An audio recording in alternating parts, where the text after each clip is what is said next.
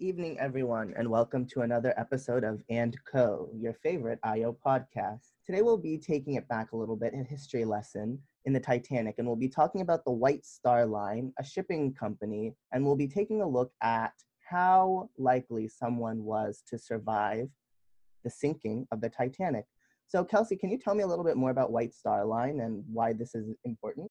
Absolutely. So, White Star Line is a British shipping company that was founded in 1845. Recently, the White Star Line um, suffered a big loss when the ocean liner, the Titanic, um, tragically sank after hitting an iceberg. As White Star is thinking about launching a new ocean cruiser, um, how can we learn from the Titanic to improve guest experience and safety, and also communicate that with uh, potential potential cruisers? We want to understand more about the nature of the tragedy and kind of see what the factors are that determine the likelihood of survival on the Titanic. Use that information to see um, how White Star can um, improve uh, safety for future ships and future cruises. Um, Ada, can you tell me a little bit about the people who are on the ship and the data that you use to determine this?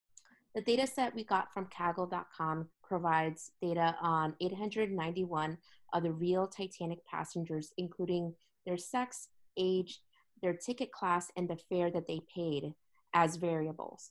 We completed two models, the, the KNN classification of survivors versus non-survivors, and based on those variables, we were able to determine a 78% accuracy rate, and the decision tree classification gave us a variable of 81.25 uh, and giving us gender to be the most important factor. So whether someone was male or female determined most likely whether they were saved or not. And so Mario, can you just hit us home and let us know what the White Star Line can learn from these findings? Yeah, definitely. I mean, so what White Star Line could do it's important that they never launch another cruise ship without having trained their crew on how to properly use the life-saving tools that they have on board. It was unfortunate that the last time the Titanic took off that they canceled the training and so that was a big reason why these lifeboats weren't filled. Another thing that they could do is increase the amount of lifeboats that they have.